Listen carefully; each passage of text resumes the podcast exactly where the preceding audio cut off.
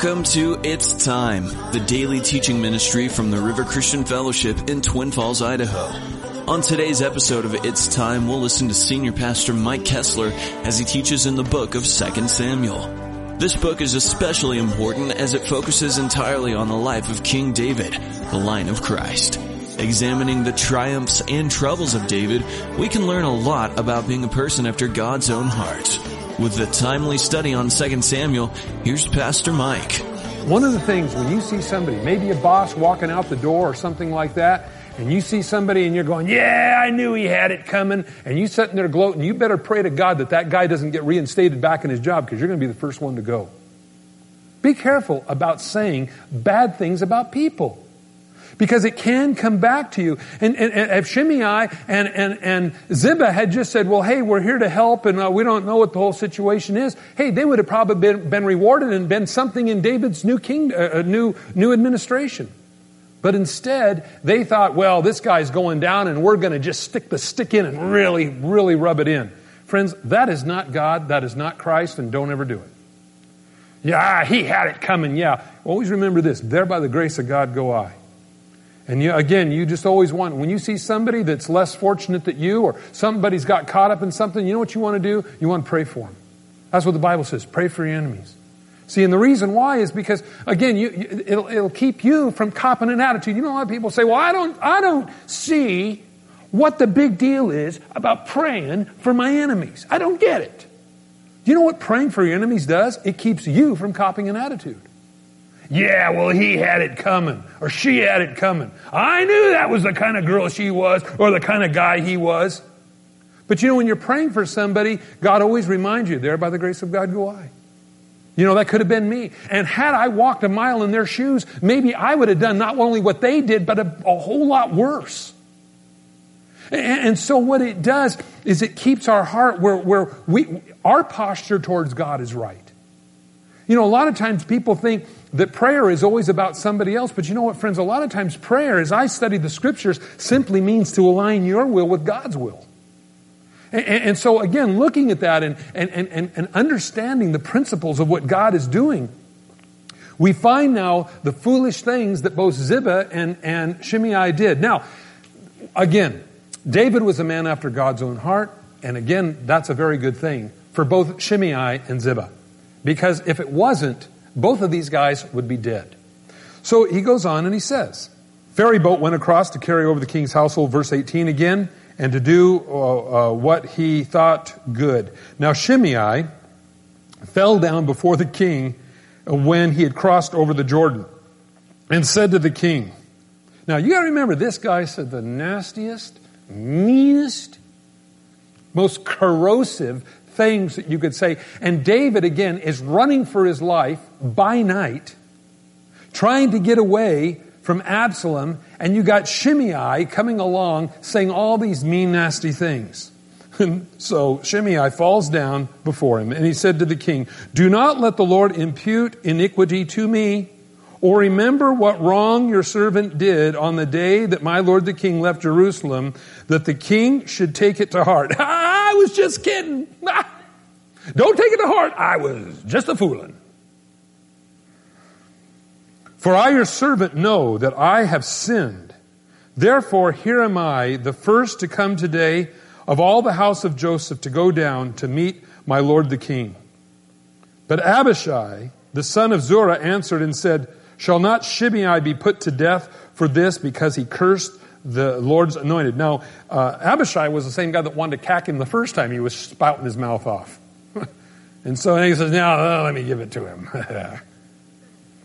and David said, What have I to do with you, son of Zeruiah, that you should be adversaries of me today? Shall any man be put to death today in Israel? For I do not know that today, for, for do not I know today that I am king over Israel? Uh, he said, Nobody's going to die today. Therefore, the king said to Shimei, You shall not die, and the king swore to him. Now, friends, again, I look at this and I see something again. David was a man after God's own heart. Shimei came and confessed his sins, and David forgave him. Now, I look at that, friends, as a very important thing because the thing is, what is Shimei anyway? that he couldn't have just said, cut his head off. But you know what? David had mercy on him. And, and, and again, friends, I, I see that, that have mercy. You know, the Bible says if you show mercy, mercy will be given unto you. But, but if you're always going around looking for a pound of flesh when somebody's ripped you off, I, I guarantee you uh, it's going to come back and bite you and eat you up. Um, I'm not saying that we turn our, our, face the other way when somebody's doing something wrong, but I'm saying when it's found out, you, you do what you can do to restore and bless and heal. That's what the Bible says we're to do. And so it says the king swore to him that he would not lose his life. Now, verse 24. Now, Mephibosheth, this next one. Mephibosheth, the son of Saul, and actually it was the grandson of Saul, you might say, came down to meet the king. And he had not cared for his feet, nor trimmed his mustache, nor washed his clothes from the day the king departed until the day that he came back in peace. So he must have been a real sight. He probably looked like a homeless hippie because you know he didn't do anything and, and with to himself until the king came back.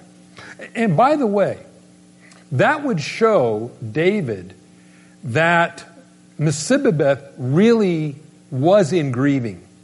In those days, you would show your grief by certain things you did or didn't do. That's why, again, oftentimes you'll find where the king washed his face and changed his clothes and came out in public. Well, that was to kind of hide the, the grief that they had gone through or whatever. Well, here you find, interestingly enough, that, that Mephibosheth uh, very, very obviously was uncared for. And, and, and, that way, so, so in other words, he couldn't just say, Oh, King, buddy, old pal, you know, I was always rooting for you. But he was all clean shaven, like nothing ever happened. But when he saw him, it wasn't the Mephibosheth he recognized when he left. All nice, good looking, you know, all those kinds of things. Everything all trimmed up, clothes clean, all those kinds of things. Uh, looked like a wreck, which showed that he was in grief. And you got to know that that, even though it looked pretty weird, probably it was one of the neatest things that David saw. And so it says that he stayed that way until the day that, king, that the king came back in peace. And so it was when he'd come to Jerusalem to meet the king, the king said to him, Why did you not go with me, Mephibosheth?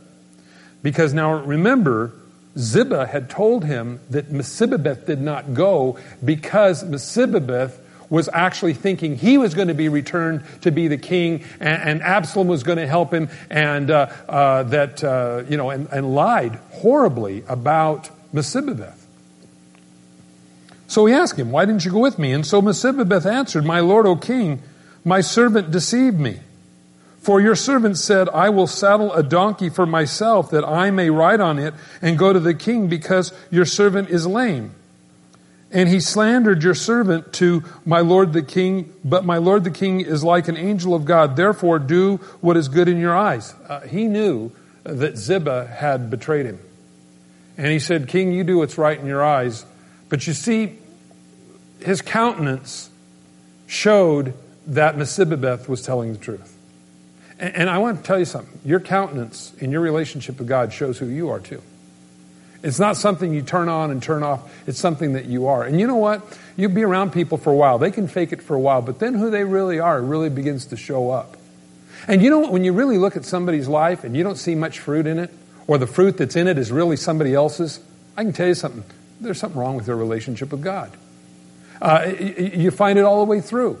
The only kingdom Absalom had is the one he stole from his father. The only, the only thing that, that um, Ziba had is what he took from his master. But Ziba's lie did not cover the truth of who Mephibosheth really was. And Mephibosheth's countenance really showed what he was. And again, I believe your countenance shows who you are as well in your relationship with God. For all of my father's house, verse 28, were but dead men before my lord the king, yet you set your servant among those who eat at your own table. Therefore, what right have I to still cry out any more to the king? He's basically saying that I know I should have been killed, but you allowed me to sit at, eat at your table all the time. So the king said to him, why do you speak any more of, of your matters? I have said, you and Ziba divide the land. Now, what this means is that you and Ziba go back. See, what had happened is when Ziba told David that Mephibosheth had rebelled against him, uh, David said, okay, Ziba, from now on, all of Mephibosheth's land now yours. You just take it away from him and it's all yours when I, when I get back or when this gets figured out. Because David was angry. He, he thought Mephibosheth, in fact, did, did traitor on him.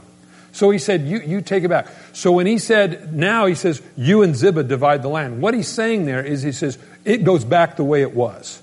You divide that back the way that it's supposed to be before. Ziba will be over, eh, he'll be your foreman again, and he'll pay you the profits off the farm. That's the way it's going to be from now on.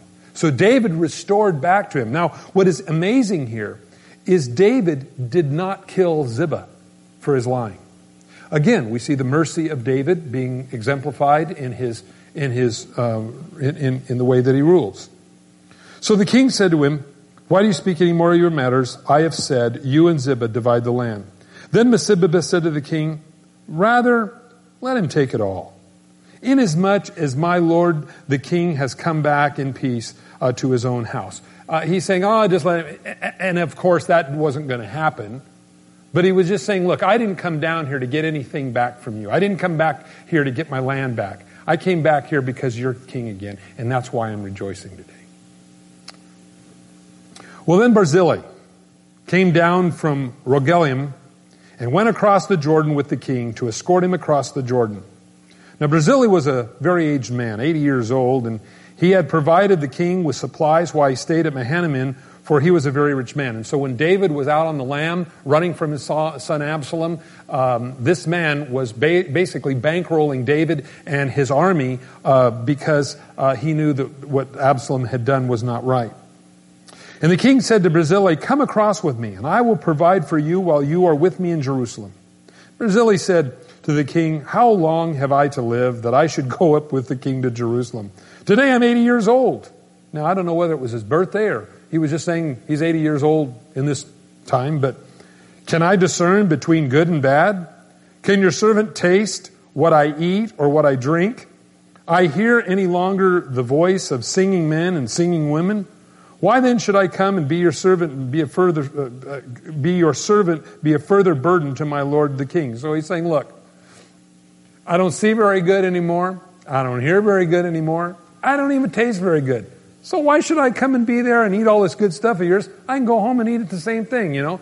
Have you ever been sick and you could eat cardboard it tastes just like pizza? I, I mean, I think we've all experienced that.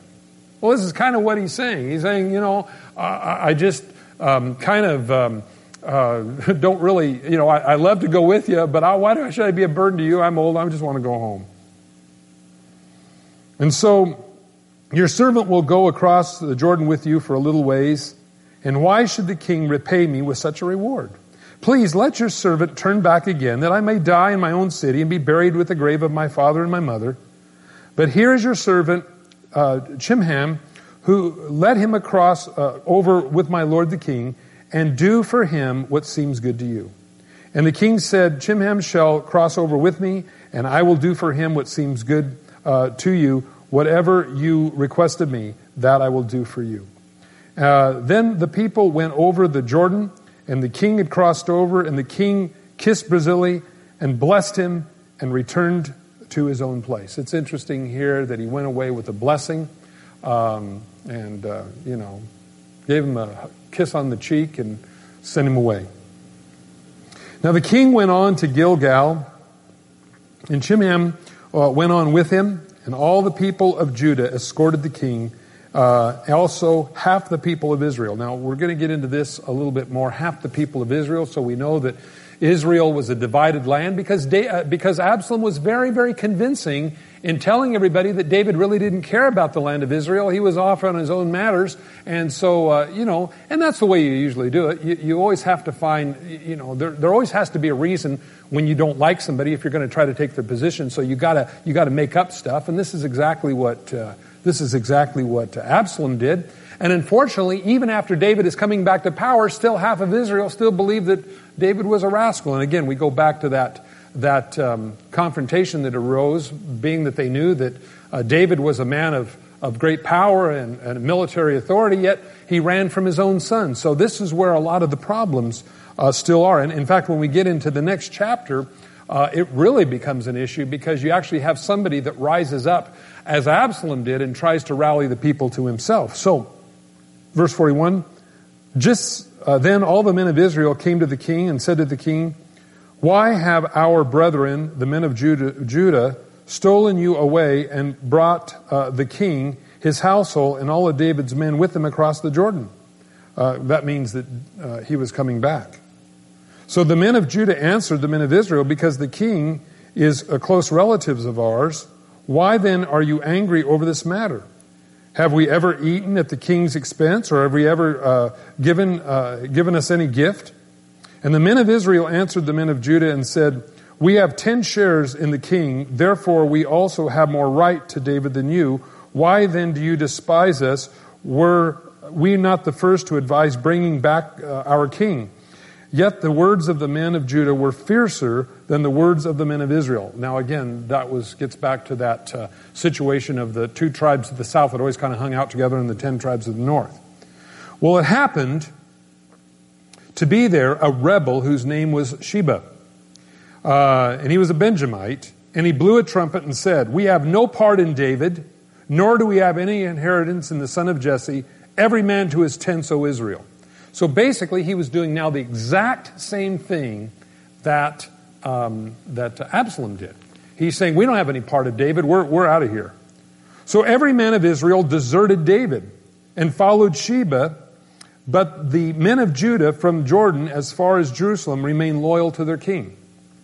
Now David came to the house of Jerusalem, and the king took the ten women, his concubines, whom he had left to keep the house, and put them in seclusion and supported them, but he did not go back into them. So they were shut up to the day of their death, living in widowhood. Now, again, this is because Absalom put a tent on the palace roof and defiled them in front of all of Israel. And so by David going back into his concubines again would have been that of, of uh, humiliation and degradation. So David just put him away.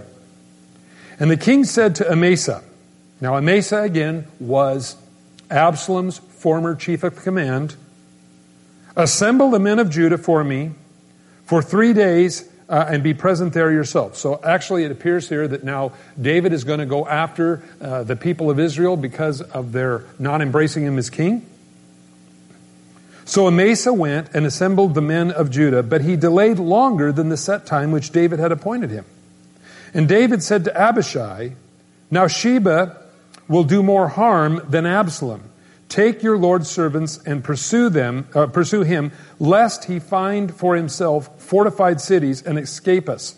So, in other words, lest he go and find people that believe in the rebellion that Absalom started, that's now in in um, in Sheba's domain. Go get him before he gets gets reinforcements. So it says Joab's men with the Cherethites, the Pelethites, and all the mighty men went out after him, and they went out of Jerusalem to pursue Sheba. And when they were, uh, when they were at the large stone which is in Gibeon, Amasa came before them. Now Joab was dressed in battle armor, and on was uh, on his uh, belt was a sword fastened in its sheath uh, at his hips, and he was going forward. Uh, it fell out, and Joab said to Amasa, "Are you in health, my brother?" And Joab took Amasa by the beard with his right hand to kiss him.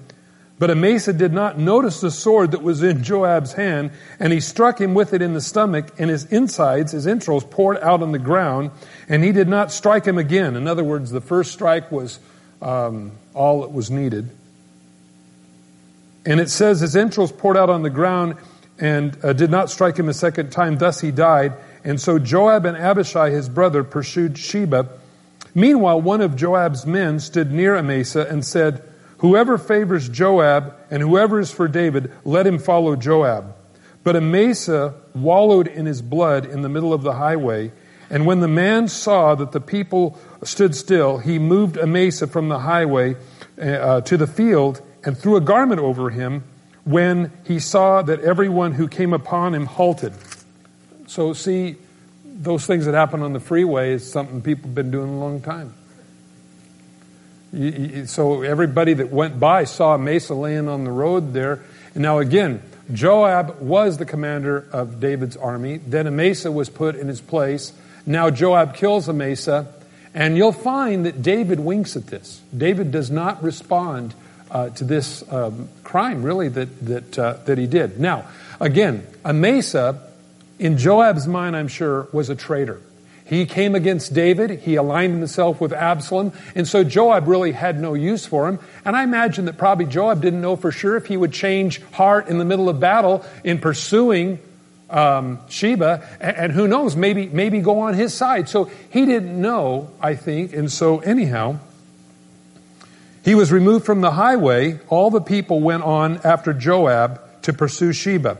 And when they went through all the tribes of Israel, from Abel to Beth Maachah, they all gathered together and they went after Sheba. And they came and besieged him in, in Abel of Beth Makkah, and they uh, cast up a siege mound against the city. And they stood by the rampart, and all the people who were with Joab uh, battered the wall to throw it down.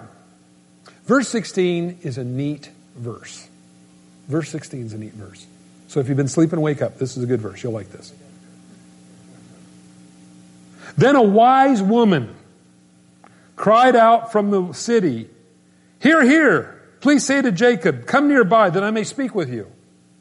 Now, I think this is amazing to me that ladies, a lot of times when men are goofy, ladies can actually make a great impact not only in your own personal life and in your family's life, but also in a city's life. Because if it wasn't for this woman, the city would have probably been destroyed. So you can see that a woman can do and is very important to not only the well-being of the family of God, as we find in the New Testament, but we also find the well-being of this city, because if it wasn't for her, the city would have been destroyed. Because what they were doing is they were battering the, the, the, the gates of the city down, because they were going to come in and they were going to ransack it looking for Sheba, because they were out to kill this guy. This guy was in full blown rebellion against David. And, and so uh, they, they were battering the walls down, and this woman yells out and says, Hey, here, here. I got something I want to say. Now, look what she says. And so when Joab came to her, the woman said, Are you Joab? And he answered, I am. Then she said to him, Hear the words of your maidservant. And he answered, I'm listening. And then she spoke, saying, They used to talk in former times, saying, They shall surely ask counsel at Abel, and so would end disputes. And I am among the peaceable, peaceable and faithful in Israel. You seek to destroy a city and, the, and, and a mother of Israel. Why would you swallow up the inheritance of the Lord? And Joab said, Far be it from me that I would swallow up or destroy. That's not so. But the man from the mountains of Ephraim, Sheba, by name, has risen his hand against the king, against King David. Deliver him only, and I will depart from the city. And the woman said to Joab, Watch his head. We will be throwing it over the wall to you. you might say this man was definitely beside himself. Well, anyway, sorry about that. So you watch, his head will be thrown over the wall to you. Then the woman in her wisdom, went to all the people. And they cut off the head of Sheba, threw it out to Joab. Then he blew a trumpet, and they withdrew from the city, every man from his tent. So Joab returned uh, to the king at Jerusalem. By the way, that eliminated that rebellion. The people did that. So Joab was over all the army of Israel. Benaiah was over the Cherethites and the, Peth, the, the, the Pelethites. Uh, Adoram was in charge of the revenue. Jehoshaphat was the recorder. Sheva was the scribe. Zadok and Abiathar were the priests. And Ira and Jairite were the chief ministers under David. And that's Pastor Mike Kessler, senior pastor at the River Christian Fellowship with 2 Samuel on It's Time. If you'd like to have your own copy of today's episode, you can obtain one for free from the daily iTunes podcast. If you want a hard copy, you can give us a call at 800-357-4226 to place your order. And while you do that, don't forget that 2 Samuel is part two of the 1st and 2nd Samuel series available from the River Christian Fellowship. Please tune in next time for another relevant Bible study on It's Time. It's time.